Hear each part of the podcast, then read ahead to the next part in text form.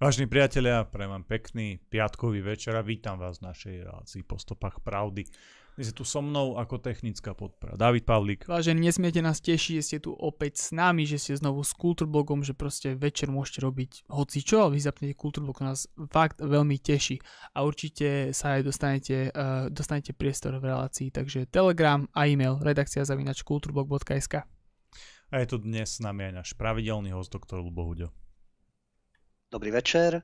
V záplave informácií a dezinformácie je ľahké zablúdiť, no nezúfajte a sledujte našu vašu reláciu po stopách pravdy. Inak ten piat- piatok večer sme aj my mohli, David, robiť uh, úplne, že hocičo a tiež, to je pravda. tiež vysielame, takže, takže aj my sme na tom dobre. Eh, čo si dnes robil, čo si také zaujímavé zažil, alebo videl, predpokladám, že zase si bol celý deň eh, zhrbený nad tým svojim notebookikom a vytvoril si nejakú propagandu na úrovni Severnej Korei. Uh, dnes som strial trošku projekty nejakého iného rázu, nepolitického a potom som sa vystrel vonku pri cerke, keďže pri nej sa dosť ubehám dosť povysieram, dosť pozohyňam. Stal sa z teba človek teraz spriamený. Uteka, hej. hej, presne, uteka. Civilizačne si sa posunul proste, keď si sa postavil. Homo sapiens sapien zrazu. Takže hej, aj neviem, ako deň, deň utečie a je večer a zase vysielame. Tvoj brat sa stiažoval, že už si dlho nebol cvičiť. Ako, čo je na tom Ako dnes som bol tiež. To som tiež stihol. Stihol jasné, si, aj včera, dobre, dobre, ale zatiaľ znám asi pauzu, už sa mi nechce. Musíš si dať pauzu, aby si nepráskol. Presne. Lubo, ty čo, čo máš ty nové, čo ťa zaujalo, ako, ako postupuje kniha?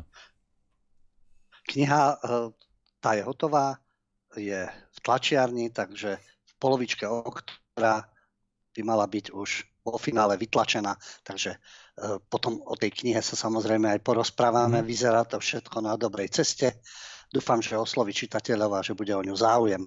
Takže sme obklúčení Libiotmi, o tom je táto kniha a eh, zápa- tí, ktorí sa snažia, zápasia v tomto obklúčení, tí, ktorí nie, tak tí už len pasívne čakajú, ale to obklúčenie treba preraziť a o to sa snažíme vlastne aj v tejto našej relácii kultúrblogu po stopách pravdy, aby nás tá idiokracia a absurdista nepohltili a tí libioti a liptardi v tom obklúčení napokon netriumfovali a aby sme prerazili to obklúčenie a mohli normálne žiť. Dobre, lebo uh, máme naše uh, rubriky, veľmi zaujímavé, ktoré sme rozšírili aj o tých ekotardov, čo bude tiež ano, zdá sa, že Bohu, že... pravidelná, nová pravidelná rubrika a ako ja by som bol radšej, keby sme mali nové pravidelné rubriky uh, z toho, z tej pozitívnej kategórie, ale žiaľ, uh, realita je taká, aká ja, nemôžeme si predtým zakrývať oči, ani si, uh, ani si nasadzovať nejaké rúžové okuliare. Máš ešte na úvod nejaké zaujímavé veci, nejaké správy, alebo prejdeme už rovno k tej rubrike? Ešte pred rubrikami by sme si mohli povedať uh, tú udalosť, ktorá v podstate uh, zarmutila uh, dá, dá hmm. celé Slovensko, ale stala sa teda v Bratislave, to je tá dopravná nehoda, ku ktorej došlo v Bratislave vďaka tomu, že opitý funkcionár Deflipského výboru olympijského spôsobil haváriu, takže zabil 5 mladých ľudí, vysokoškolákov obrovská tragédia, alkohol za volantom, neprimeraná rýchlosť a v podstate na začiatku aj arogancia. Človek, ktorý si je vedomý, že má rôzne kontakty na rôznych ľudí, ešte na začiatku, až potom, keď si uvedomil, čo sa stalo a sa dostal, z triezve, teda, sa dostal do triezvého stavu. Už potom sa mu nechcelo žiť, ale najprv chcel policajtov vyzliekať z uniformiem a podobne. No, takéto veci sa žiaľ stávajú. Samozrejme, že potom sú emócie, e, nečudo pri takomto niečom, lebo to nie je dopravná nehoda, to by som nazval, to je dopravná vražda a nie tým, že niečo technicky zlyhá, ale daný človek, ktorý sa opíja, dupe na plyn a spôsobí to, e, to nešťastie mnohým rodinám. A čo mňa zaujalo teda, europoslanky, na tento týždeň bol aj Europarlament a to je klasika, rôzne tie témy, ktoré sú, ale veď o tom zase informuje pravidelne v rámci Kultúrblogu europoslanec Milan Uhrik, ale europoslankyňa Nikolsonová sa k tejto udalosti vyjadrovala, o tejto nehode, ku ktorej došlo. A spomínala tam určité mená. Mňa ale prekvapilo, e, dá sa s tým súhlasiť, čo tam zaznelo. Keď povedala, že mementom e, by malo byť to, aby sme sa raz a navždy zbavili všelijakých rezešových, skrúcaných, palových a ďalších, ktorí zabíjali za volantom a dostali smiešný trest. Len preto, že predávajú kolageny na Instagrame, majú peniaze a kamarátia sa s politikmi. Áno, s tým treba súhlasiť. Sú ľudia, ktorí majú kontakty, či je to e, plastický chirurg, či je to človek, ktorý má peniaze, alebo človek, ktorý má kontakty s politikmi. Ale čo mi tam chýbalo? Keď už to takto pekne vymenoval, alebo takto by to malo byť, mali by byť postihnutelní všetci a nesmiešnými trestami. Ale keď už spomínala Rezešových, skrúcaných, palových a podobne, tieto osoby, ktoré e, spôsobili dopravné nehody, smrť a podobne a dostali za to smiešne tresty. Ale čuduj sa svete, chýba tam Lipšic. Veď Lipšic zabil človeka. V Bratislave, na priechode prechodcov a ako, to tam, ako si to chýba v tom zozname. To je práve tá odporná selekcia, či sú to vojny, či sú to obete nejaké, či je to dopravná nehoda alebo podobne. Niektorých spomenieme a niektorých nespomenieme. Už keď spomíname týchto rôznych hercov, podnikateľov a e, rôzne osoby, ktoré si myslia, že sú celebrity, lebo od rana do večera si dávajú selfie, hádžu to na Instagram a majú tie kontakty a k ním je, e, tí zodpovední sú ako si benevolentnejší. No ale potom je tam aj veľmi dôležitá postava, ktorá sa pohybuje v justícii, v politike, v pozadí rôznych udalostí a toho nespomenie. Tak to je zaražajúce, že niektorí sú spomínaní a niektorí sú ignorovaní. Ale tak je to aj v médiách, preto dnešnou našou témou sú aj e, dezinformačné weby a pravda. No, tá definícia, kto je kto. Ale ešte, pokiaľ ide o, dá sa povedať, aj o našu situáciu a globálny svet, tu sa nespomenul teda politik, lebo prečo asi je sympatický danej osobe, ale v tomto našom svete, ako to funguje, počujeme o tom, ako je energetická kríza, recesia, ceny a tak ďalej, vysoké prúdky rast cien a podobne. A vyzerá to tak, že takisto nie je nikto vinný alebo niekto je vinný, ale o tom sa nehovorí, lebo zdá sa, že aj v rámci tej ekonomiky, určite sa teraz ozvú nejakí ekonomovia, sú tie cyklické zákonitosti. Každý po pár rokov príde recesia a zlá ekonomická situácia a potom sa robia rôzne opatrenia a to všetko potom zase vybuchne do inflácie a tam je ten prústký rast cien a všetko zažívame. Ale aj mainstream konštatuje, že za celý tento neporiadok sú zodpovední centrálni bankári. Čiže nie sa to spúšťa. To nie je príliv a odliva, mesiačik za to môže. Ale to sú konkrétni ľudia, ktorí spúšťajú tieto veci. Respektíve im nezabrania.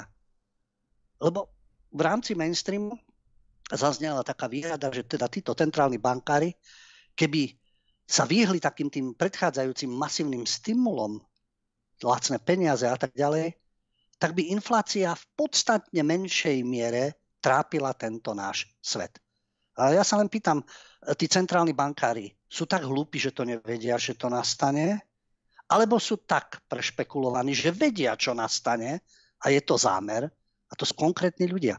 Preto keď uh, mainstream začne konšpirácie a podobné veci, No veď za určitými vojnami, revolúciami, prúdením určitých tokov finančných a v tomto prípade týchto ekonomických cyklov, veď na to sú tam centrálni bankári. A neverím tomu, že sú tak nevzdelaní a obmedzení, že si neuvedomujú, že určitými, dajme tomu, to, čo sa im aj vyčíta, že určitými stimulmi vlastne potom spôsobia tú recesiu, tá, tú infláciu, ten rast cien a tak ďalej, čo by mohlo byť v podstate menšej miere.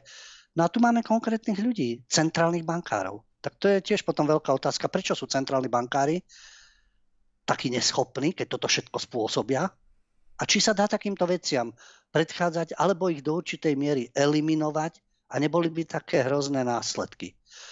Takisto stojí na e, zamyslenie to, že na Európu sa valí inflácia a recesia, ale Spojené štáty na tom budú lepšie. A už sme pri tom.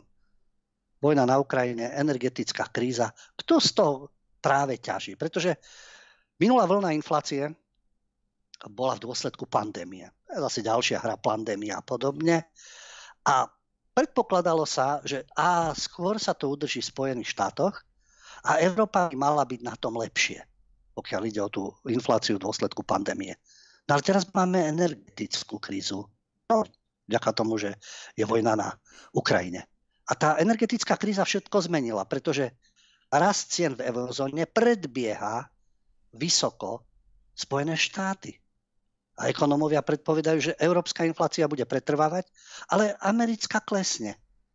A dôvodom je to, že je nedostatok plynu v Európe, v súvislosti s ukrajinsko-ruskými udalosťami, sankcie a podobne, prudký nárast elektriny, zvýšené náklady vo všetkých odvetiach ekonomiky, no a tým pádom je inflácia v celej Európe veľmi široká a zároveň podstatne vyššia. No a zatiaľ, čo sa očakáva, že eurozóna sklzne do recesie, Spojené štáty sa vyhnú prepadu. Zaujímavé. Spojené štáty sú totiž teraz energetickým gigantom, ktorý si vyrába vlastné palivo, zatiaľ čo Európa ho kupuje zvonku.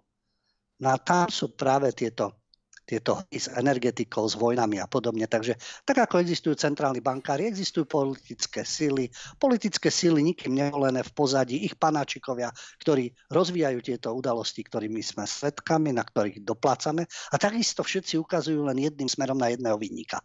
To už vieme samozrejme bez akéhokoľvek idealizovania Ruska, pomerov jeho vojakov a tak ďalej. Tí všetci, ktorí sa na tom podielajú, ukazujú len smerom na Moskvu.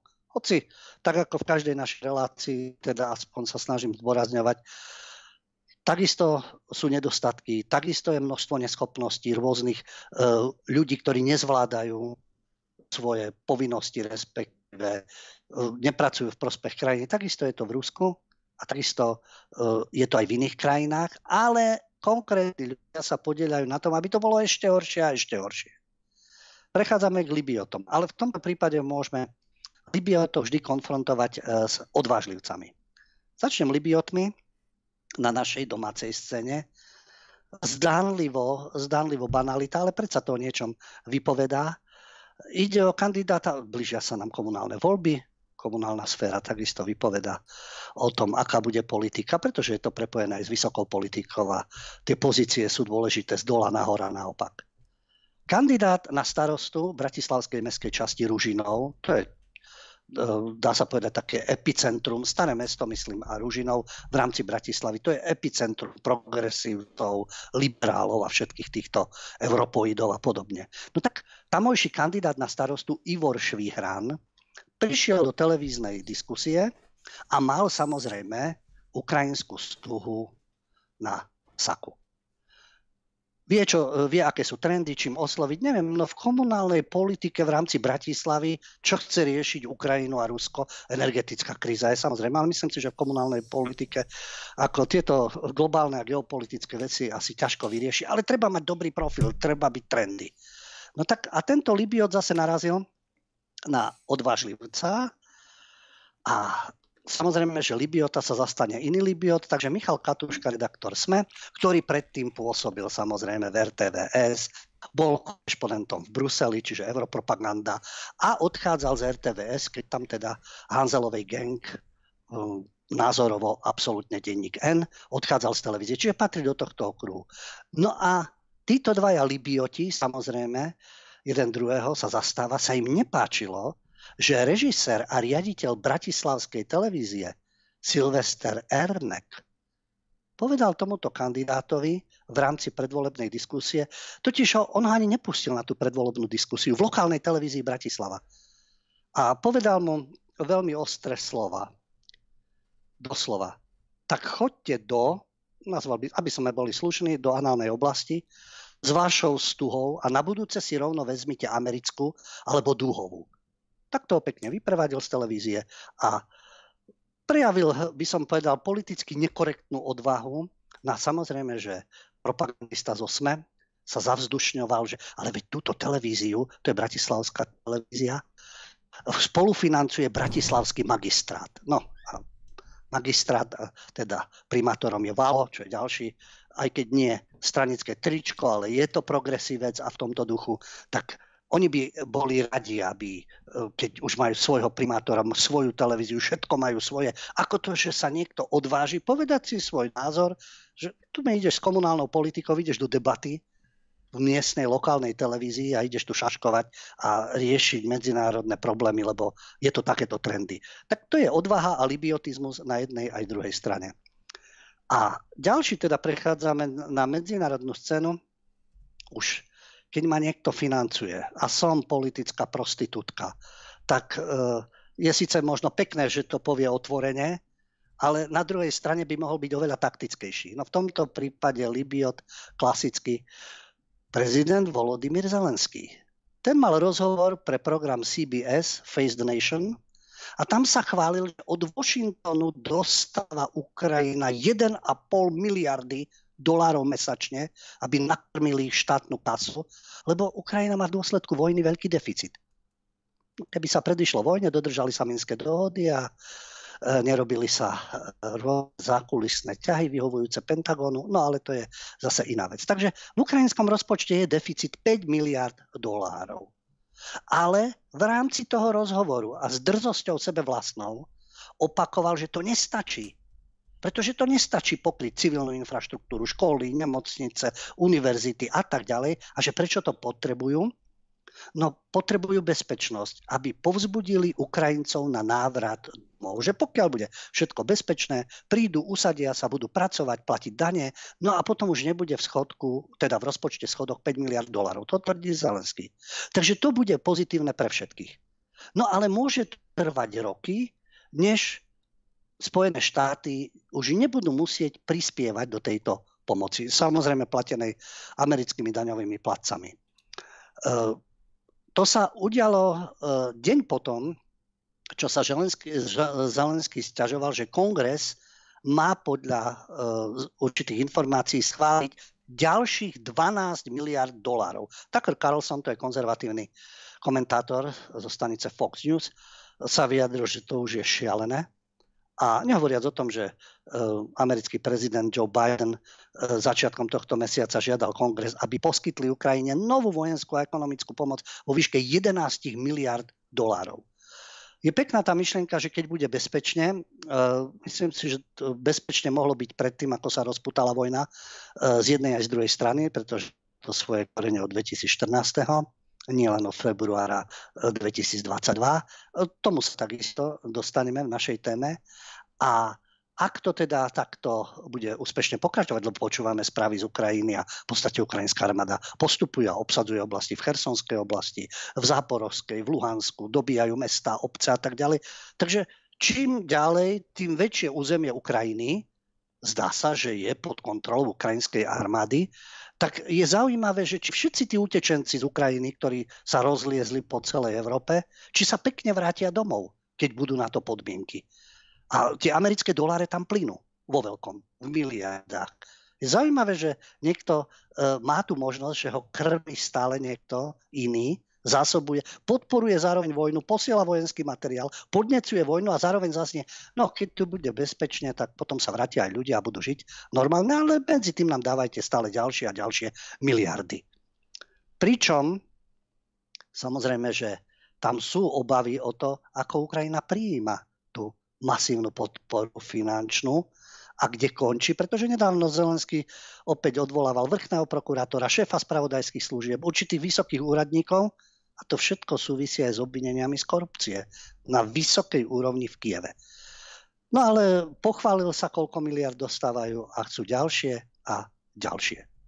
Ďalší odvážlý vec, ktorý samozrejme nie je tým pádom populárny, týka sa to Ukrajiny a to je Elon Musk.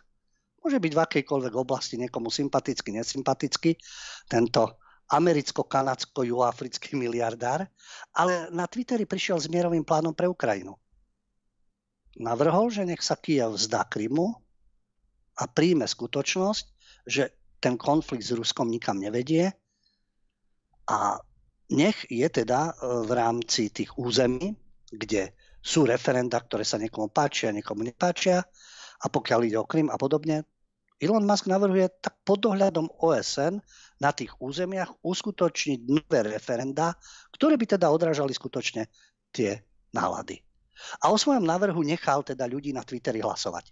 V tomto zmysle uzavrieť mier, nechať Krym a urobiť nové, nové referenda pod kontrolou OSN. Hlasovali tam ľudia, no dve tretiny z toho 1,5 milióna ľudí, ktorí tam hlasovali, sa vyslovili proti Maskovmu návrhu.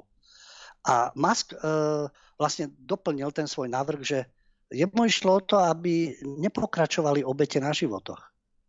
Pretože sa to bude neustále stupňovať a stupňovať. A že pokiaľ vám ide o ukrajinský ľud, usilujte sa o mier. No, e, opäť tam dal hlasovať či by obyvateľia Krymu a Donbasu mali možnosť sami sa rozhodnúť, či budú súčasťou Ruska alebo Ukrajiny. Zapojil to Zelenský, ten urobil vlastné hlasovanie, v ktorom teda ľudia mali možnosť odpovedať na otázku, že ktorého Ilona Maska majú radšej, či priaznivca Ukrajiny alebo Ruska. No samozrejme, že milión ľudí sa asi zúčastnilo a väčšina teda e, obdivovala Maska, keď podporoval Ukrajinu. Pretože Mask, keď začala ukrajinsko-ruská vojna, sprístupnil Ukrajine internetovú službu Starlink. A tá bola veľmi užitočná aj pre bežných občanov, pretože boli postihnuté výpadky týchto klasických komunikačných sietí, ale bola dôležitá aj pre armádu. Akcie schopnosť ukrajinskej armády. A teraz prišiel s týmto návrhom, pretože tá vojna nemá konca kraja, to zabíjanie pokračuje a spôsobuje rôzne následky, už sa hovorí o jadrových zbraniach, preventívnom útoku na Rusko a podobne, čo potom Zelenský poprel, že vlastne im išlo len o sankcie. No a tým budú podnecovať zase agresivitu Ruska. Čo urobili určití novinári a akademici? Odporúčili Maskovi, aby zostal pri technológiách a investíciách. Keď dával Starlink, vtedy to bolo v poriadku. Teraz, keď už má plné zuby vojny, tak navrhuje určité mierové riešenie, tak zase je nepriateľný. Myslím si, že Musk má viac rozumu ako e, niektorí politici na oboch stranách a v rámci generálov a podobne. Ale čo napísal e, Musk okrem iného? Krym nech sa oficiálne stane súčasťou Ruska, ako to bolo od roku 1783 až do chyby Nikity Chruščova, keď to daroval. Je potrebné zabezpečiť zásobovanie Krymu vodou, pretože to je strategické a na to útočí aj Ukrajina. Ukrajina zostane neutrálna. To mohlo byť od začiatku. Otázka neutrality a k žiadnej vojne by nedošlo. Ale samozrejme, že radikálne stanoviska z Ukrajiny sú permanentné, takže ukrajinský prezidentský poradca Michajlo Podoliak mu odpovedal Maskovi na toto, aby teda to riešili referendum, riešili to mierou a ukončili tú vojnu. Takže on má lepší návrh. Ukrajina oslobodí svoje územia vrátane Krymu, Rusko bude demilitarizované a zbavené jadrových zbraní a vojnoví zločinci budú predvedení pred Medzinárodný tribunál. No to určite zabezpečí mier, pretože e, boj o Krym bude určite pokračovať keby nastala tá situácia. E, Rusko teda odzbrojiť, ale na Ukrajine budú zbranie. Rusko bude demilitarizované, ale všetci ostatní budú mať zbranie v okolí, takže Rusi to, s tým určite budú súhlasiť. Nebudú mať jadrové zbranie, ale všetci ostatní ich mať budú. Teda tí, ktorí môžu spáchať tú odvetu. No a vojnových zločincov pred Medzinárodný tribunál, no potom aj všetkých ostatných. Nielen tých ruských, ale aj ukrajinských z Pentagonu a tak ďalej. Všetci tí, ktorí majú na tom podiel od, uh, hovorím, od Majdanu, aby sa tá situácia vystupňovala a vygradovala do občianskej vojny.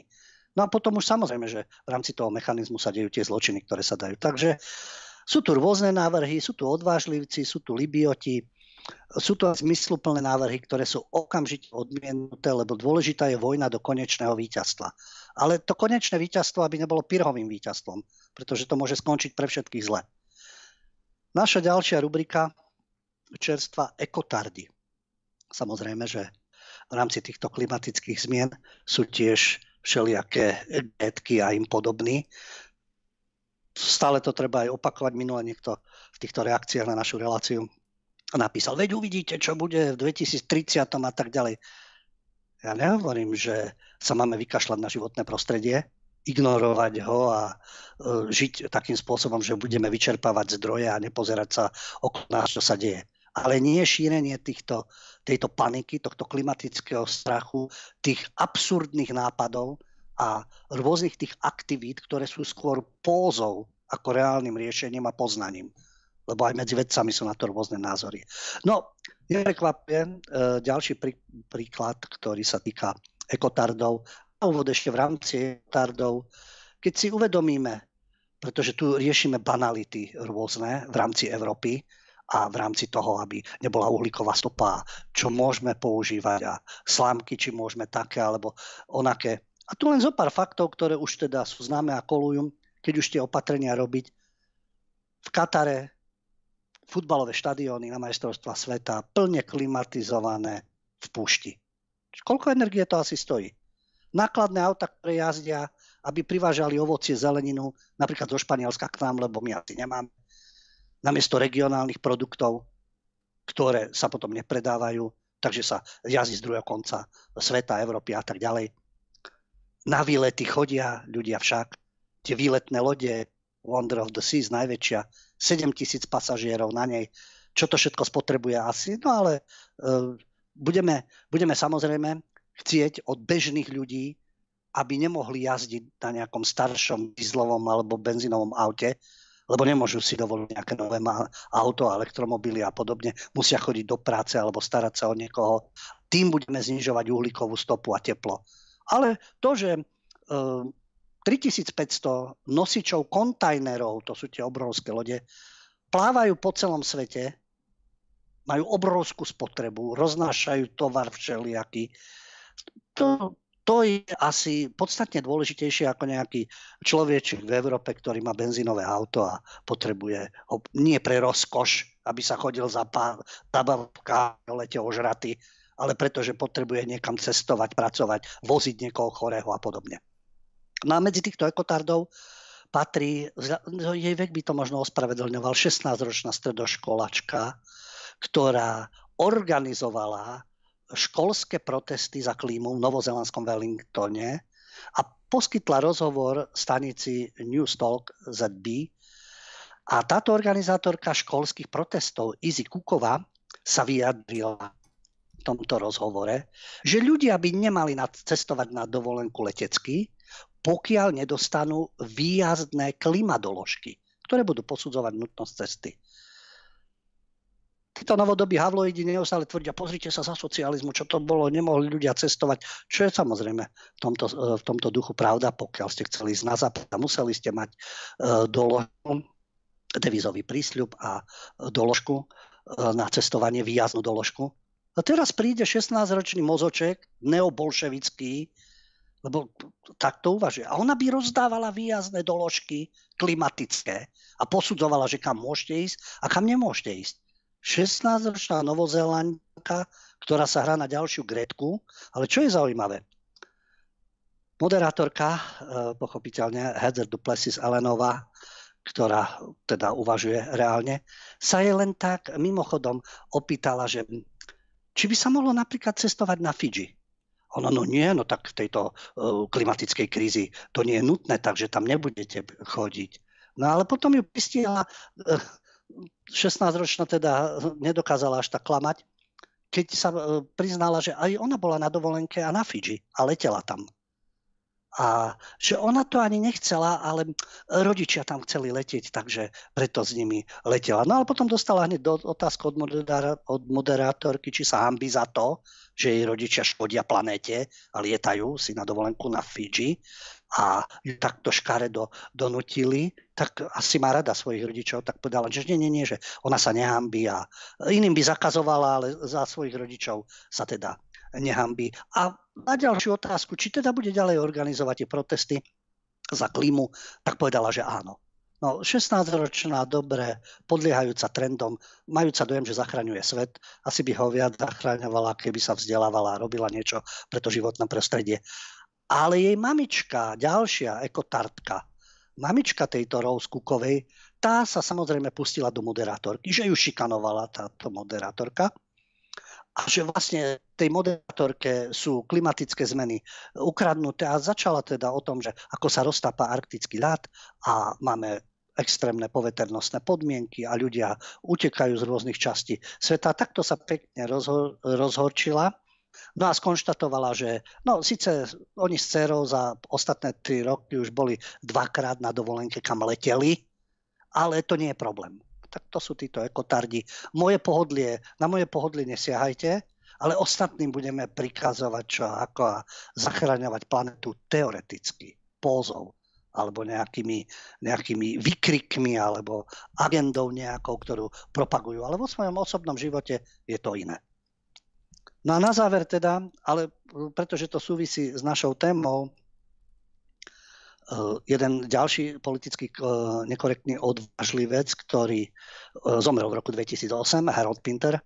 To bol anglický dramatik, básnik, herec, politický aktivista, nositeľ Nobelovej ceny za literatúru za rok 2005. Je to odvážne tvrdenie, ktoré je ale stále aktuálne.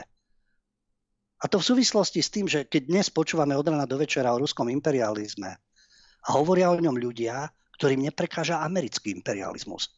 A to je zarážajúce. Prečo odsudzujem niečo, keď inde to vnímam, nechcem to vnímať, alebo to vnímam pozitívne.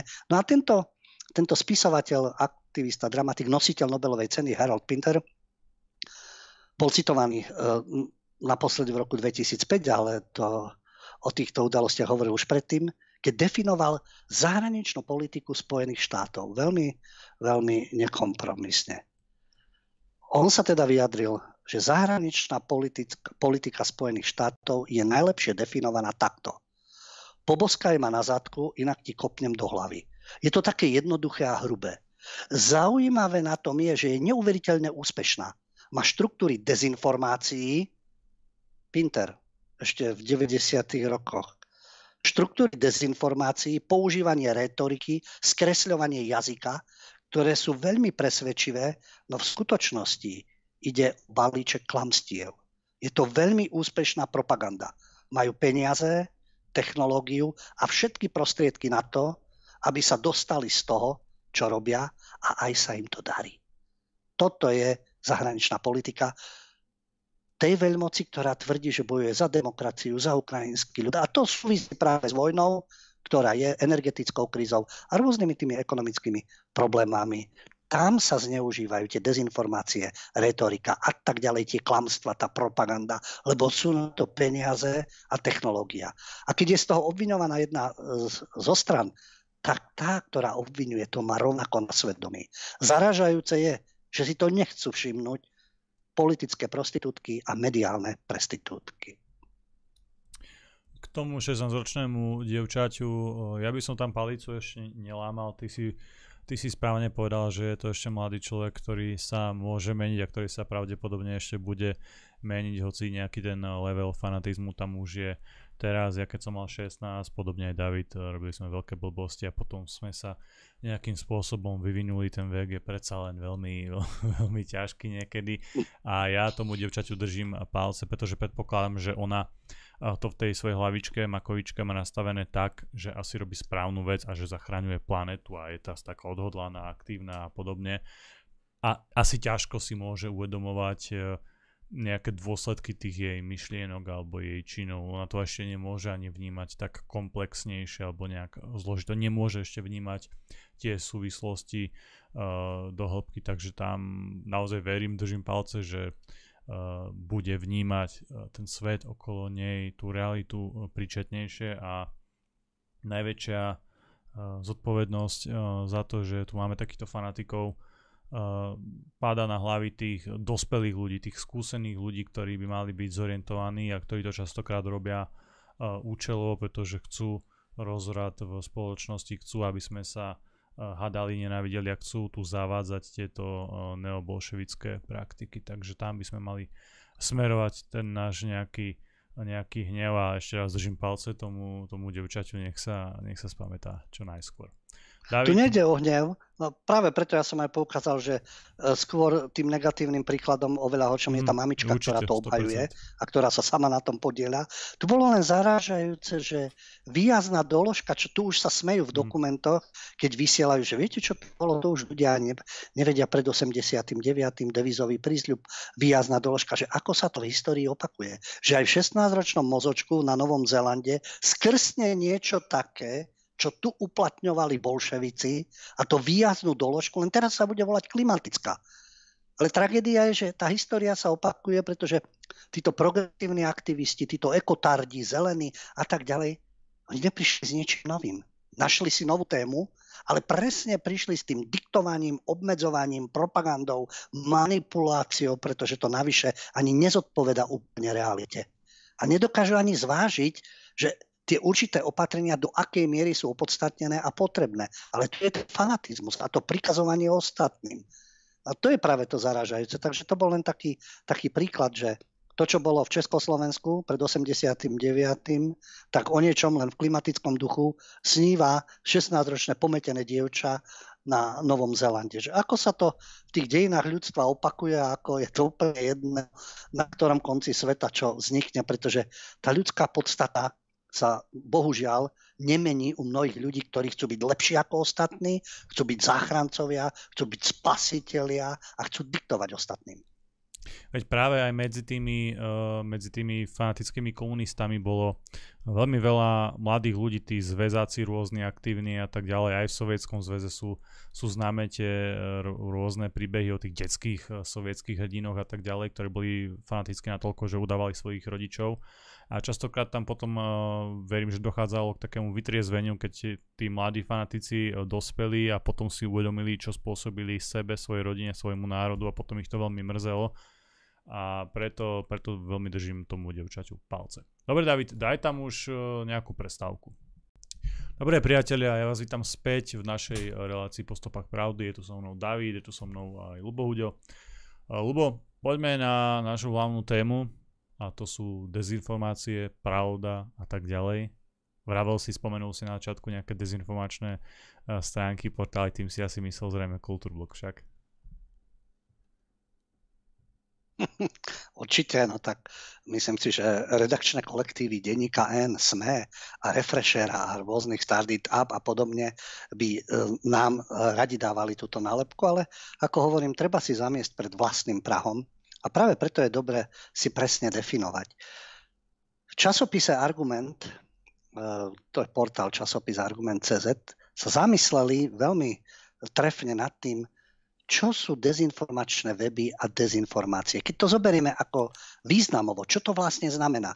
Ľudia sa oháňajú termínmi a častokrát ani nevedia, o čom, o čom tie termíny sú. Takže Wikipédia v rámci tej definície ponúka, aj keď sa priznáva, že nie je jednoznačná definícia, ale dezinformačný web je taký web, ktorý cieľene zveličuje, skresľuje, poskytuje zásadne väčší priestor jednej strane a vynecháva niektoré fakty.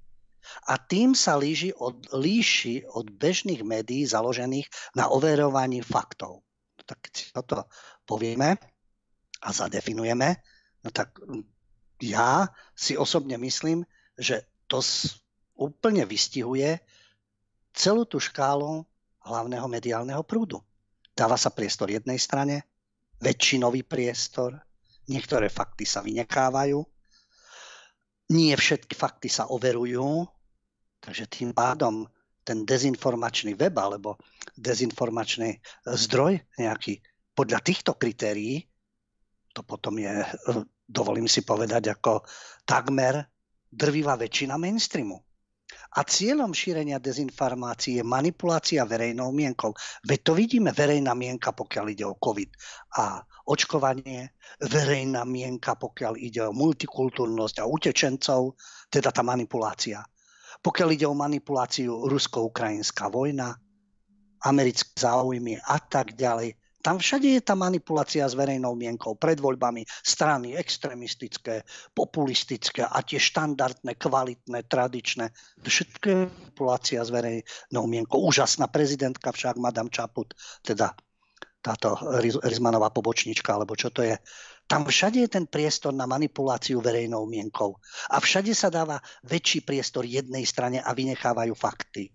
No v súvislosti s tým je zaujímavé, spomenúť práve dezinformácie, lebo my tu celý čas počúvame hybridná vojna, dezinformácie, weby a všetko to ide z Ruska, Rusko všetko narúša, všetky referenda a voľby a americké voľby a neviem čo všetko. To nič nemení na tom, že tá hybridná vojna funguje na jednej aj druhej strane. Sú rôzne aktivity, každý má svoju propagandu. Ale dezinformácie, to, čo som hovoril aj na začiatku, tých, ktorí idú poučovať, tí, ktorí mentorujú, to je to najtragickejšie idú moralizovať, ide niekto, spomínam to často, ale je to tak, keď Karel Kryl spieval Vrah na ulici o morálce káže. A to sú dnes títo a obrancovia transatlantických väzieb a zúrivo peniaci nad tým, ako treba Rusko a Čínu zraziť na kolena, poraziť a, a na ich popole postaviť nejakú demokratickú spoločnosť alebo čo.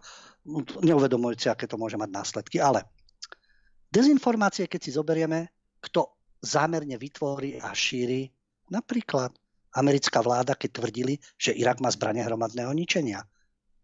Invázia do Iraku 2003 propagandistické klamstva 1990, prvá vojna uh, v, um, s Irakom a vlastne Kuwait, že irackí vojaci v kuvajskej nemocnici vyhadzujú novorodencov z inkubátorov. Demokratický svet šíril tieto nezmysly. Všetky tieto informácie prevzali mainstreamové médiá v západných krajinách, to sa netýka len Ameriky, ale vlastne všetci poskokovia v NATO, a brali to ako fakt. Neuverili Neoverili, kto tam vyhadzuje deti z tých inkubátorov, len tak pre zaujímavosť. To tvrdila dcera kuvajského veľvyslanta, akože zdravotná sestra, že to zažila. Že sa dejú vo vojne rôzne veci, samozrejme. Bohužiaľ, znásilňuje sa, zabíja, kradne a podobne, pretože ľudské monštra sú všade. Ale o niektorých sa informuje, o niektorých nie.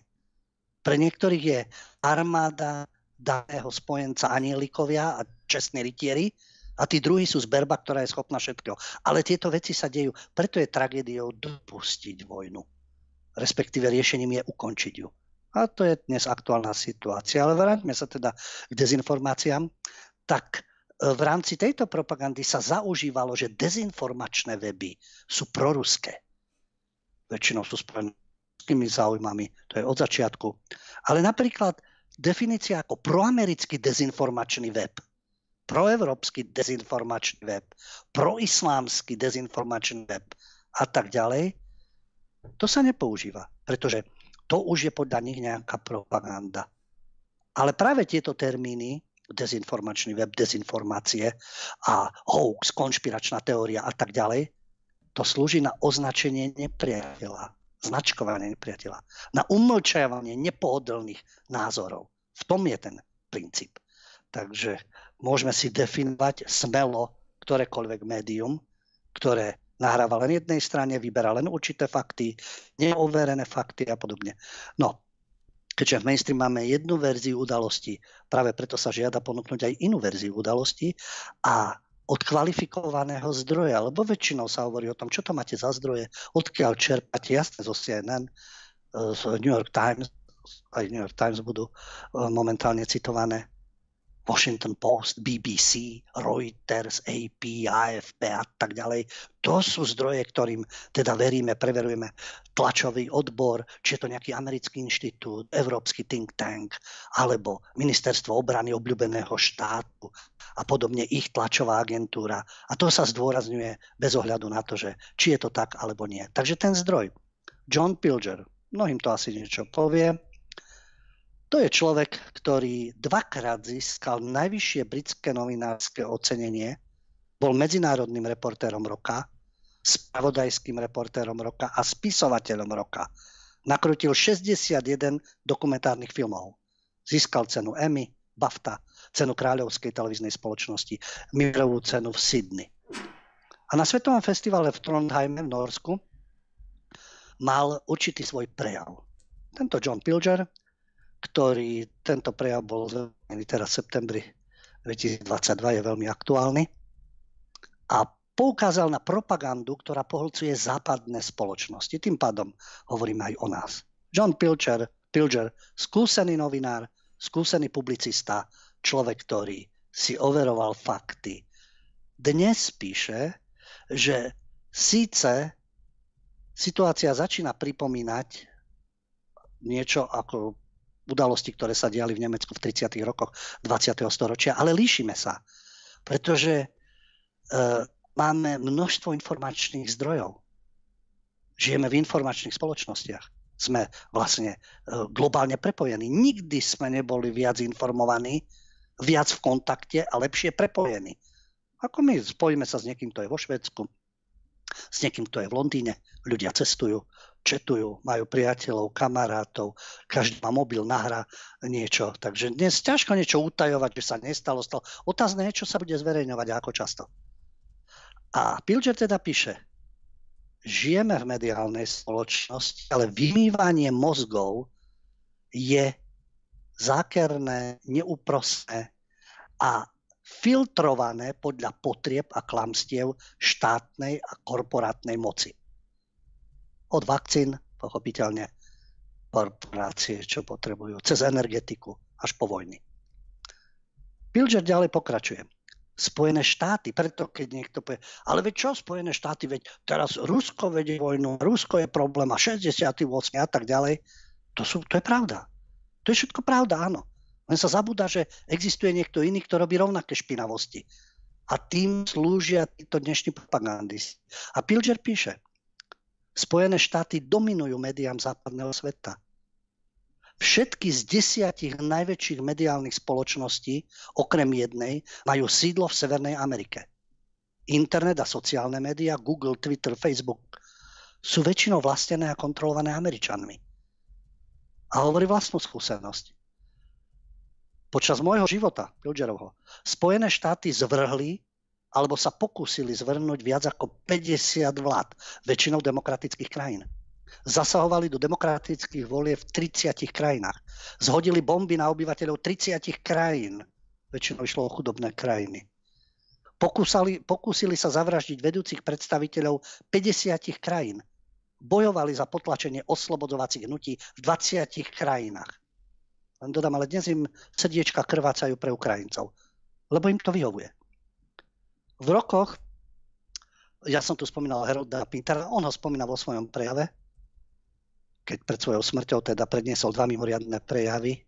To bolo o tej zahraničnej politike USA, ako vás kopnú do hlavy a majú na to retoriku, technológie a tak ďalej a sú úspešní.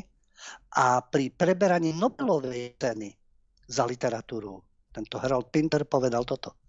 A Pilger to cituje. Zločiny Spojených štátov boli systematické, kruté, nemilosrdné, ale len veľmi málo ľudí o nich skutočne hovorilo. Amerike sa to musí uznať.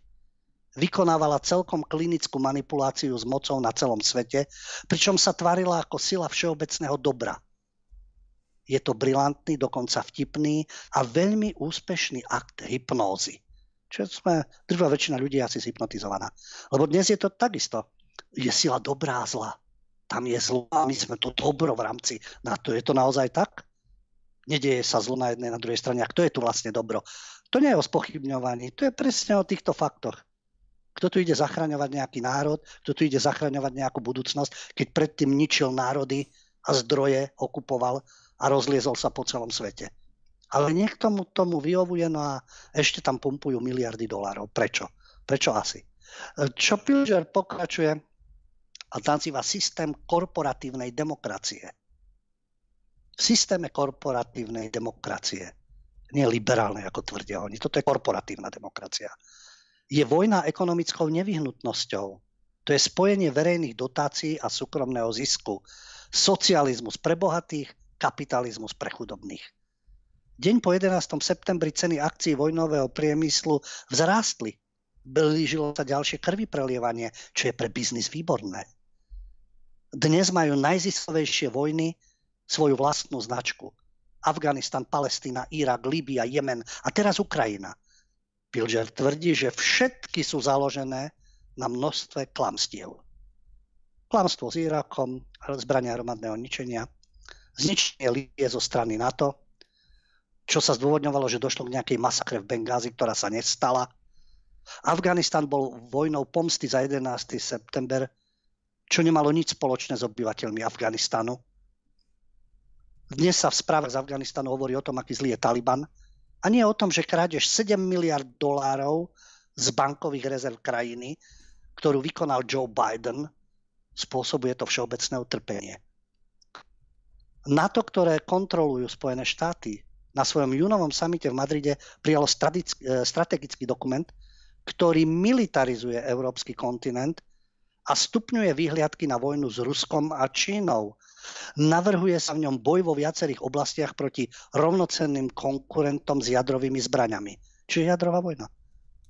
No a meradlom tohto historického úspechu, v úvodzovkách, uvádza Pilger, je vojna na Ukrajine, o ktorej správy väčšinou nie sú správami, ale jednostrannou litániou prekrúcania a zmlčovania.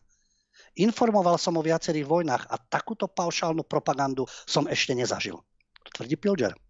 Dá sa to porovnať s našimi prestitútmi a poskokmi v redakciách a v televíziách. Už máme Teatrojka ako spravodajský kanál, Slovenská televízia 24, Jojka má nový spravodajský kanál. Myslím si, že nikto z nich nemá skúsenosti ako Pilger, o to by nešlo. Nemôže, musia byť aj mladí začínajúci ľudia alebo ľudia s krátkou praxou, ale keby sa aspoň informovali a vedeli vôbec, že nejaký Pilger existuje a prečo takéto veci píše. A píše ďalej v súvislosti s touto novou udalosťou, lebo to je odlišný pohľad a zaslúži si pozornosť. Vo februári Rusko napadlo Ukrajinu v reakcii na takmer 8 rokov trvajúce zabíjanie a zločinecké ničenie v ruskojazyčnom regióne Donbass na svojich hraniciach. V 2014 Spojené štáty sponzorovali prevrat v Kieve, dosadili prezidenta, o ktorom dali jasne najavo, že je ich človek. V posledných rokoch boli vo východnej Európe, Polsku, Slovensku, Českej republike nainštalované americké obranné rakety, takmer určite namierené proti Rusku. Ukrajina je frontová línia. NATO sa v skutočnosti dostalo na túto hranicu. V decembri minulého roka Rusko navrhlo ďaleko siahly bezpečnostný plán pre Európu. Západné médiá ho odmietli, zosmiešnili a ukrajinský prezident Volodymyr Zelenský 24. februára pohrozil vývojom jadrových zbraní, ak Amerika nevyzbrojí a neochráni Ukrajinu. To bola posledná kvapka. V ten istý deň Rusko napadlo podľa západných médií nevyprovokovaný akt história lži, mierové návrhy, slávnostné dohody o Dombase a Minsku sa už nepočítali. V apríli priletel do Kieva americký minister obrany, generál Lloyd Austin, a tvrdil, že cieľom Ameriky je zničiť Ruskú federáciu. Povedal slovo oslabiť. Amerika dostala vojnu, ktorú chcela. Vedenú americkou bankou, financovanou a vyzbrojenou zástupnou a postradateľnou pešiačkou. Tým pešiakom samozrejme je Ukrajina. Ruská invázia na Ukrajinu je bezohľadná a neospravedlniteľná. Napadnutie suverenej krajiny je zločin. Neexistujú žiadne, ale okrem jedného, že Pilger, takisto jak Musk, neobhajuje Rusko. Neobhajuje vojnu. Neobhajuje ten postup. Naopak, ale hovorí to ale, ktoré prestitúti u nás zamlčiavajú. Kedy sa, a Pilger sa pýta, Kedy sa začala súčasná vojna na Ukrajine a kto ju začal? Podľa OSN bola od roku 2014 do tohto roku v občianskej vojne kievského režimu na Dombase bolo zabitých 14 tisíc ľudí. Desiatky ruských hovoriacich ľudí boli zaživa upálených alebo udusených v budove odborov v Odese, ktorú obliehali stupenci Banderu. Denník New York Times nazval týchto hrdlorezov nacionalistami. A to je zaujímavé, že niekedy sú nacionalisti sympatickí, New York Times, New York Times, a niekedy sú nesympatickí. V čom to spočíva? Kedy sú priaznivo naklonení ľuďom, ktorí iných zapáľujú a je im to sympatické. Hovoríme o Rusku, čo teda Pilger spomína, pretože keď nie Rusko, potom Čína a samozrejme dominovať celému svetu. No a tuto sa tomu uh, ešte tlieská. Tak len v súvislosti s Čínou ešte jednu správu. Správy o Číne na západe sa takmer výlučne týkajú hrozby z Pekingu. A berme to z vojenského hľadiska napríklad, nie je to, aké pomery sú v Číne, ľudské práva, samozrejme Čína expanduje. Ale to, čo uvádza Pilger, nehovorí sa o 400 amerických vojenských základniach, ktoré obklopujú väčšinu Číny, tzv. ozbrojený náhrdelník, ktorý siaha od Austrálie po Tichomorie a juho, juhovýchodnú Áziu, Japonsko a Koreu. Tam sú, či už na Okinawe alebo na korejskom ostrove Čežu, sú zbranie namierené priamo na priemyselné srdce Číny. Jeden z predstaviteľov Pentagonu to opísal ako slučku, keby to robil niekto Spojených štátov, že okolo nich vytvára slučku, ako by sa asi tvárili. No a potom sú ďalšie tieto vojny, o ktorých sa nehovorí, ako Pilger spomína Palestina, samozrejme Jemen, kde, sa, kde Saudi sypú e, americké kazetové bomby s britskými poradcami, ktorí pracujú spolu so saudskými dôstojníkmi a pol milióna detí tam čeli hladu.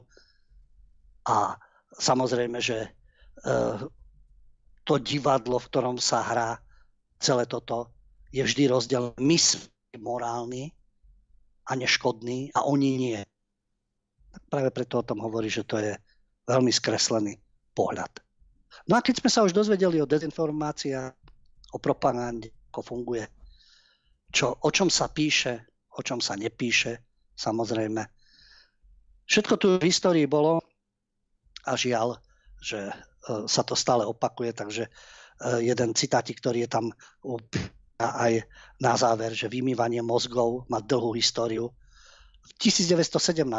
redaktor denníka Manchester Guardian Scott povedal vtedy premiérovi Lloydovi Georgeovi, keby ľudia naozaj vedeli pravdu, vojna by bola zastavená už zajtra, ale oni to nevedia a nemôžu. No, takže takto to funguje, nie je to nič nové, nie je to nové ani teraz v ukrajinsko-ruskej vojne. No a to, čo hovoríme aj my po stopách pravdy, a či ľudia vedia pravdu alebo nevedia pravdu, uh, ako je to s tou pravdou. A nad tým sa zamýšľal politolog, český politolog Oskar Krejčí, ktorý skonštatoval ten stav, ktorý je, všetci majú pravdu, svoju pravdu. Ale kde k tej pravde prišli? Ukrajina má svoju pravdu, Rusko má svoju pravdu, NATO má svoju pravdu.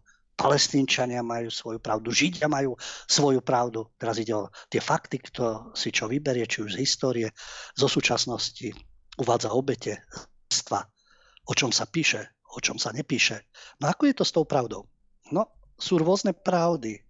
Nielen, že každý má svoju, ale v podstate ako sa k tým pravdám dopracovávame a politolog Oskar Krejči to rozlišuje napríklad a začína kde sme k tej pravde prišli, je zjedená pravda.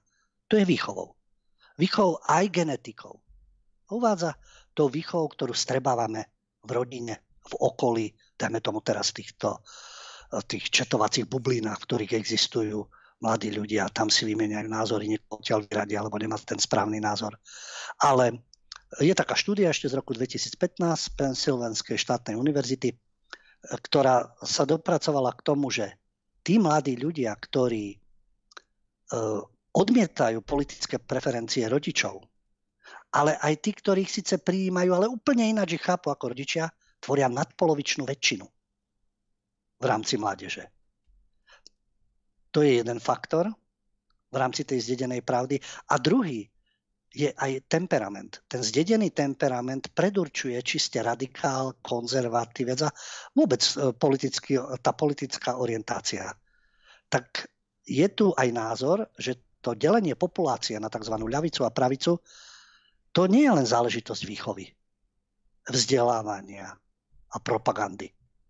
Ale to je aj záležitosť biológie, vášho temperamentu a čo vás oslovuje a podobne. Takže je to presne to, s čím sa človek stretáva. Najprv je to rodina, tam počúva, ak sa teda rodičia bavia o spoločenských veciach alebo pri sledovaní správa, na deťach sa niečo nalepí. Potom je to ten kolektív v škole, tam už je vzdelávací systém, to už je aj súčasť propagandy, ale v, pr- v prvom rade v tej rodine to nasávate medzi priateľmi a je tá vlastne tá zdedená pravda, ktorú si môžete aj vy vysvetľovať. Nemusíte sa stotožniť s názormi rodičov, alebo naopak, ale zle pochopíte to, čo vám milne pochopíte to, čo vám rodičia vštepujú alebo vysvetľujú, aj to sa stáva. No a potom je to ten temperament. To je tzv. zdedená pravda, o ktorej hovorí politolog Oskar Krejčí. Potom je historická pravda. Historická pravda ale je tiež, bude to úroveň poznania, teraz momentálna, dočasná, alebo je to znalosť minulosti. Všetci teraz samozrejme uh, budú hovoriť o 48., 68. To je taká čerstvá minulosť. A keď ideme hĺbšie do minulosti, tak tam nachádzame ďalšie fakty. A to je práve to prelínanie sa to, čo súčasne poznáme, čo nás škole učili, čo v médiách vidíme, dokumentárne e, filmy, ktoré vidíme, alebo na internete, na YouTube určité dokumenty. To je teraz dočasná úroveň poznania. A potom pátranie na základe týchto podnetov hlboko do minulosti a znalosť tej minulosti. Ale zase pravda o ľudských dejinách je takisto vždy obmedzená, lebo väčšinou sa opierame o kroniky. Na Oskar Krejči teda hovorí, že no, spoliehať sa len na tieto kroniky, to môže byť rovnako hodnoverné ako vierohodnosť dnešných médií. Takisto po 50 rokoch niekto nájde záznamy denníka N, alebo smeti, alebo aktualit, alebo vysielania Jojky 24, alebo teatry a bude to presne tak. Takto sa to, e, to presne sa odohrávalo, to boli tie smerodatné fakty, tie určujúce fakty. Naozaj to presne takto bolo historicky verné a spolahlivé. No a tu sa dostávame vlastne tej takej si politickej pravde, takej oficiálnej mozaike, ktorá sa vytvára v rámci tých spravodajských zdrojov. No a táto politická pravda, alebo tá oficiálna mozaika, tam je množstvo nedostatočných informácií a úlohu zohrávajú emócie. Emócie, ktoré potom vlastne e, prenikajú do toho vyššieho štádia poznania. A tam sa neobracajú k logike diváka, posluchača, ale k jeho emóciám. Takže žiaľ, je to tak, to burcovanie emócií, to sme videli na tej 16-ročnej vyburcujú tie emócie. Treba zachrániť planetu, lebo pozrite sa, tam sa topí ľada, môžu za to e, títo spotrebitelia a táto výroba. Je to presne tak a tie ďalšie argumenty už tam chýbajú, sú len čiastočné a to sú tie emócie. A ja idem zachraňovať svet. Ďalší, ja idem teda tou toleranciou a na lodiach zachraňovať imigrantov, čo potom bude, ako bude e, situácia politická, spoločenská, náboženská v krajine. To ich nezaujíma. Ale tie emócie majú, že sú dobráci, lebo oni zachraňujú imigrantov z iných kontinentov.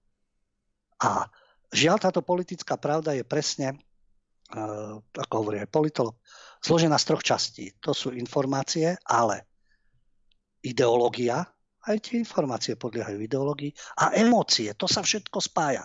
Určité informácie dostanete v rámci určitej ideológie, ako keď si zoberieme dnešné médiá hlavného prúdu, naklonené to, tomu falošnému obrazu liberálnej demokracie alias degenerácie, naklonené tomu progresivizmu, naklonené tým trendom multikultúrnosti, politickej korektnosti, LGBT agendy a všetkým týmto trendom, to sú informácie, ale podliehajúce tejto ideológii, dominantnej, určujúcej. No a potom emócie tým zapália tých ľudí, že to je to správne, ja bojujem za ten pokrok, za ten lepší svet.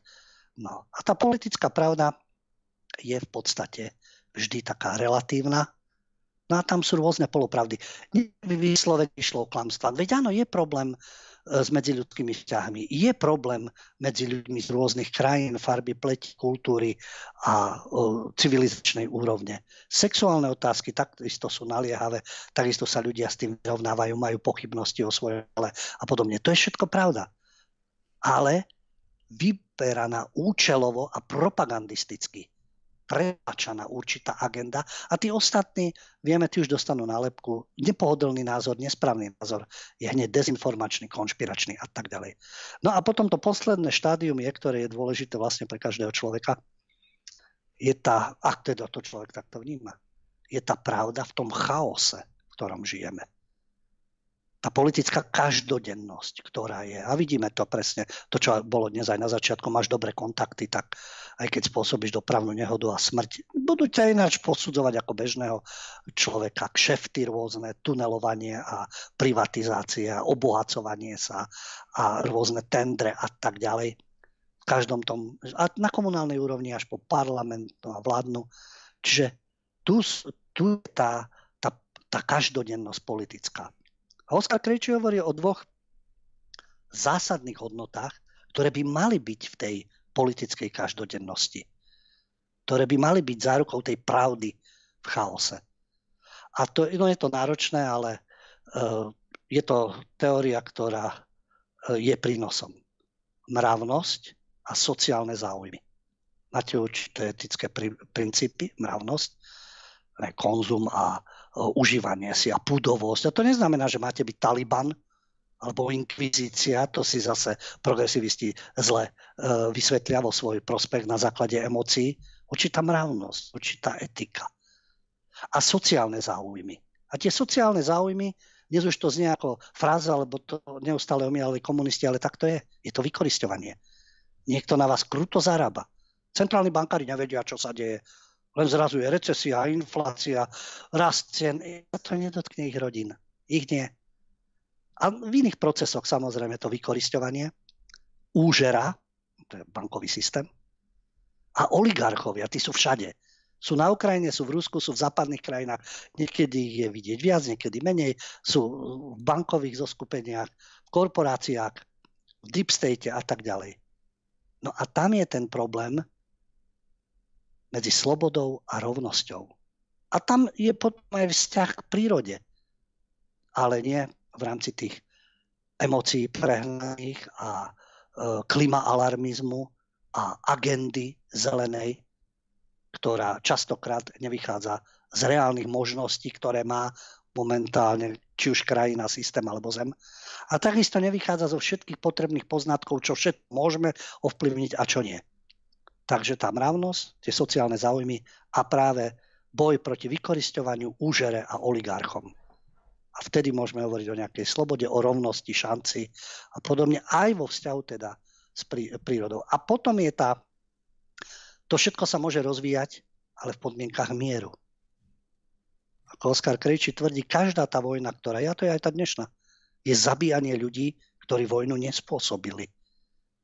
To je jedno, či sa zabíjalo na Donbass, alebo sa zabíja na Ukrajine, alebo v iných častiach sveta, v Jemene, v Izraeli a tak ďalej. Sú zabíjani ľudia, ktorí ju nespôsobili, neza, nezavinili takto. A to je práve ten zápas, ktorý je dôležitý s tou militarizáciou, ktorá teraz kulminuje a zbrania ďalšie jednotky a pokračovanie vojny a dokonečného víťazstva a tak ďalej. Lebo to je tá vojnová propaganda. To je tá vojnová propaganda, ktorá je práve v médiách. Niekedy býva aj na jednej, aj na druhej strane. A je tragédiou pre všetkých. A nad tým by sa mali teda ľudia zamyslieť, už či idú voliť, alebo pri svojom každodennom živote nad tou svojou pravdou v chaose. Nie svojou, takoutou všeobecnou pravdou v chaose. Kam to všetko vedie? Tá vzájomná nenávisť, tie rozdelené tábory, tie barikády, ten výklad udalostí, a nehľadanie toho riešenia. Dobre, priatelia, určite posielajte otázky na Telegram, skúste sa zamerať na túto aplikáciu, tam fungujeme bez obmedzenia, bez cenzúry, neviem prečo by ste to nemohli uh, používať aj vy. David tam pridal link na túto reláciu a pod ten link nám pridávajte otázky alebo píšte na redakcia zavinač kulturblog.sk. David, daj ešte nejakú prestávku pred tým, ako pôjdeme na otázky od divákov. Dobre priatelia, toto je uh, priestor, ktorý chceme venovať uh, vám. Uh, David mi vravil, že na maile nie je nič. Ešte raz to skús pozrieť. Okrem, ako myslím, použiteľné žiadne slohy, mm-hmm. to automaticky akože... Tak pred dvoma minútkami niečo pribudlo, môžem na to prejsť. Dobrý večer, tie posudky Ivana Mrvu a Martina Lacka by mohli byť zaujímavé aj pre nás, čo sa zaujímame o naše dejiny. Dalo by sa k ním niekde dostať? Jozef. Teraz neviem, že o čom je konkrétne Posudky reč. asi k tvojmu Martin Lácko je historik a Ivan Mrva je historik. Uh, to, to, čo sa týka uh, toho súdneho procesu, kým ešte nie, nie je úplne uzavretý, lebo nie, my sme dali odvolanie, ideme na najvyšší súd, bojujeme, bojujeme stále ďalej, tak uh, v žiadnom prípade to nebudem zverejňovať určite nie, kým ten prípad nie je uzavretý. Hej, to by som urobil veľkú uh, taktickú chybu a oni aj na takéto chyby čakajú, takže Eh, tieto detaily, o tom sa môžeme pobaviť, až keď to bude celé, celé uzavreté, ale môžem vám odporúčiť eh, kopec zaujímavej literatúry. Niečo máme aj v našom obchode, eh, ten sklad musím aktualizovať, lebo som si všimol, že veľa kníh je už vypredaných, ale určite vám môžem ten naj, asi najkomplexnejší životopis nášho prvého prezidenta Jozefa Tisa je eh, z pera profesora Milana Stanislava Ďuricu. Eh, tam tento životopis fakt je veľký, je obšírny, mapuje celý, celý život nášho prvého prezidenta, takže tento určite odporúčam. A ďalej určite aj knihy od Martina Láska. On mal k tematike, problematike Prvej Slovenskej republiky eh, viac literatúry, aj k povstaniu, aj k republike ako takej, takže určite aj Martina Lácka. Tak ja ešte prejdem teda na Telegram. Mám dotaz na pána Hudia, prečo si myslíte, že v rámci obrovskej protiruskej propagandy nikto nepripomína holodomory na Ukrajine v 20. a 30. E, rokoch minulého storočia? Ako je možné, že sa nevysielajú dokumenty o tomto období uh, od rána do večera? Veď by uh, sa to propagandisticky skvele hodilo. Ale holodomor na Ukrajine sa spomína, e, presne ako hovoríte, nemusí to byť od rána do večera iné. Veci sa pripomínajú od rána do večera, ale holodomor sa často, e, si myslím, že v tých analytických článkoch a komentároch spomína. Len tam je zase jedna záležitosť, ktorá opäť v rámci faktov nevychádza veľmi na povrch. Jasné, Stalinová politika, to, čo k tomu tam viedlo, až k ľudožrúctvu a podobným veciam. Ale veď to, čo páchali v holodomoru a páchali to ľudia, ktorí v rámci toho systému nemali len ruský pôvod.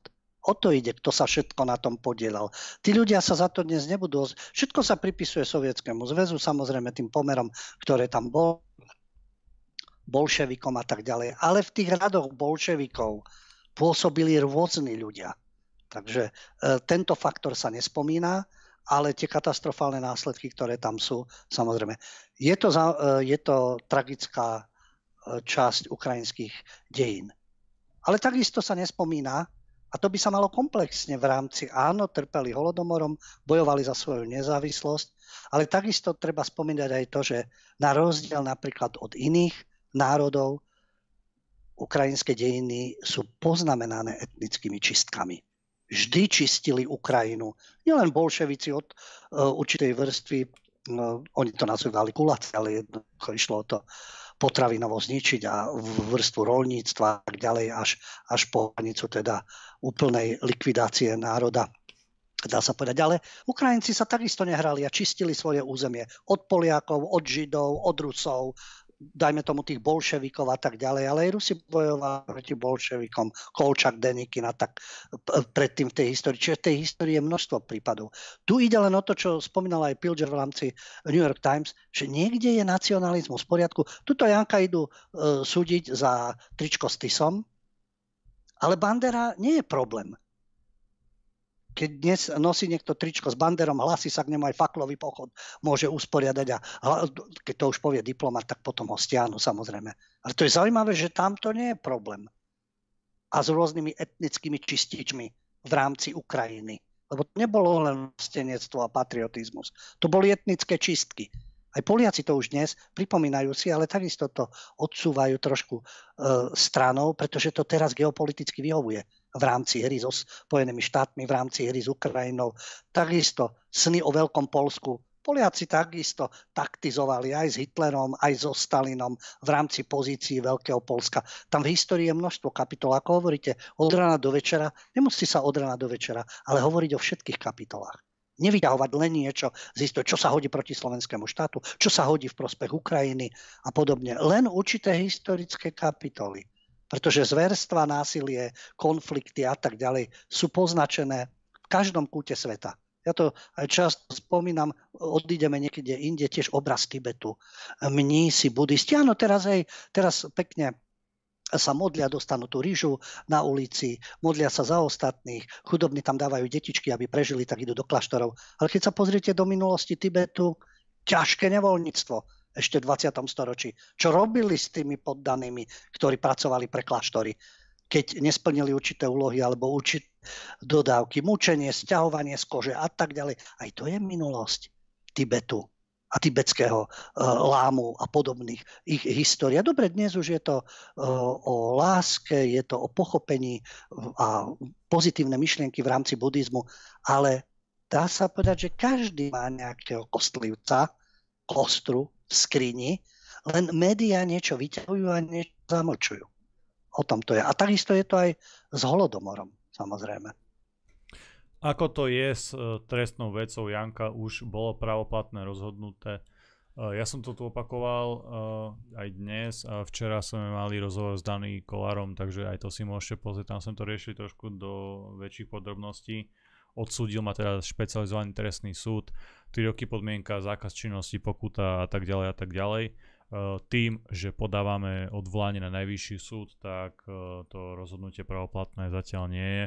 Bude musieť o tom rozhodnúť najvyšší súd alebo to vrátiť tomu špecializovanému trestnému súdu, teraz neviem presne, ako to funguje. Každopádne e, sa určite nevzdávame, rozhodne, rozhodne neakceptujeme ten rozsudok, ktorý padol, ktorý mne uh, ide pošpiniť absolútne bezchybný trestný register uh, proste za nejaké trička, za, za, proste za nezmysly. Je to podľa mňa účelové, takže v žiadnom prípade to neakceptujeme a bojujeme ďalej. Máš niečo na maili? Na maili nič. Dobre, uh, to je asi na dnes všetko. Ďalšie otázky od vás neprišli. Janko, ja dám ešte jednu informáciu. Ja, ty si mal toho Keďže máme ešte čas. áno, čo, ja som až teraz zistil, že existuje taký človek, možno, že niektorí o tom budú vedieť, my počúvame o filantropoch. Bohatí ľudia, filantropy, vieme, e, Švarc, ako zachraňuje demokraciu a všetky občianské sily v rámci strednej východnej Európy a pumpuje do toho peniaze. Bill Gates takisto zachraňuje svet či sa to týma, týka klímy, vakcín alebo tretieho sveta. A počúvame len o určitých ľuďoch a bohatých ľuďoch. A existujú ľudia, ktorí sú tiež filantropy, nejako sa veľmi o nich nevie a robia podstatne záslužnejšiu e, činnosť ako, ako George Soros alebo Gerdy Schwartz a podobne. Charles Francis Feeney, írsko-americký podnikateľ, filantrop, ktorý zbohatol ako spoluzakladateľ skupiny Duty Free Shoppers Group so sídlom v Hongkongu.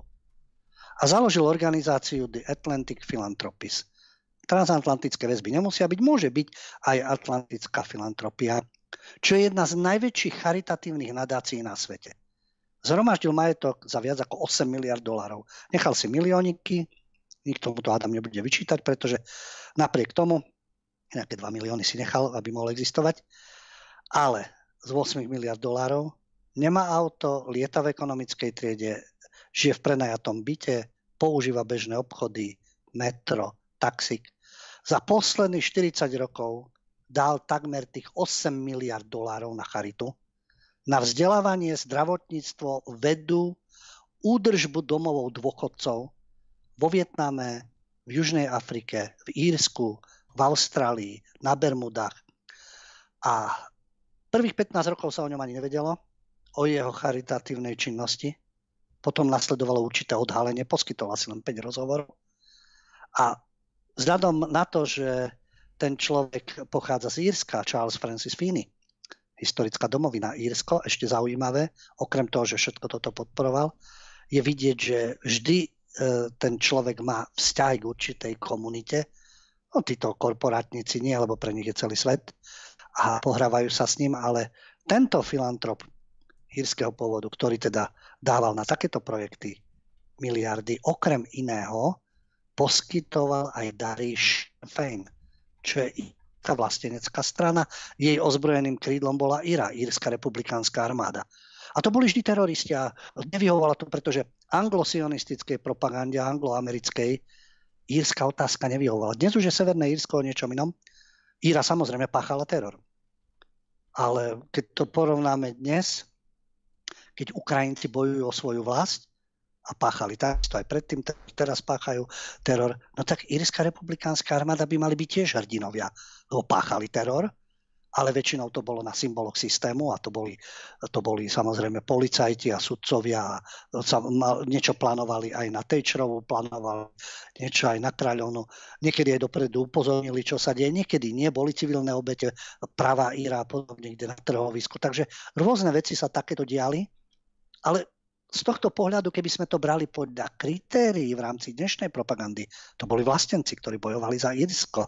Veď čo to je? Je Írsko, Írska republika, Severné Írsko, kde je samozrejme podriadené Británii a kde teda je väčšina tá túžba spoloť sa s Írskom a vytvoriť v podstate kompletne Írsko. No a Sinn Féin je politické krídlo, ktoré je dnes vo vláde, po dlhých rokoch občianských vojnách, obetiach a tak ďalej, ale to je britská imperiálna politika a keď hovoríme o ruskom imperializme, dennodenne, 24 hodín sa to neustále omiela.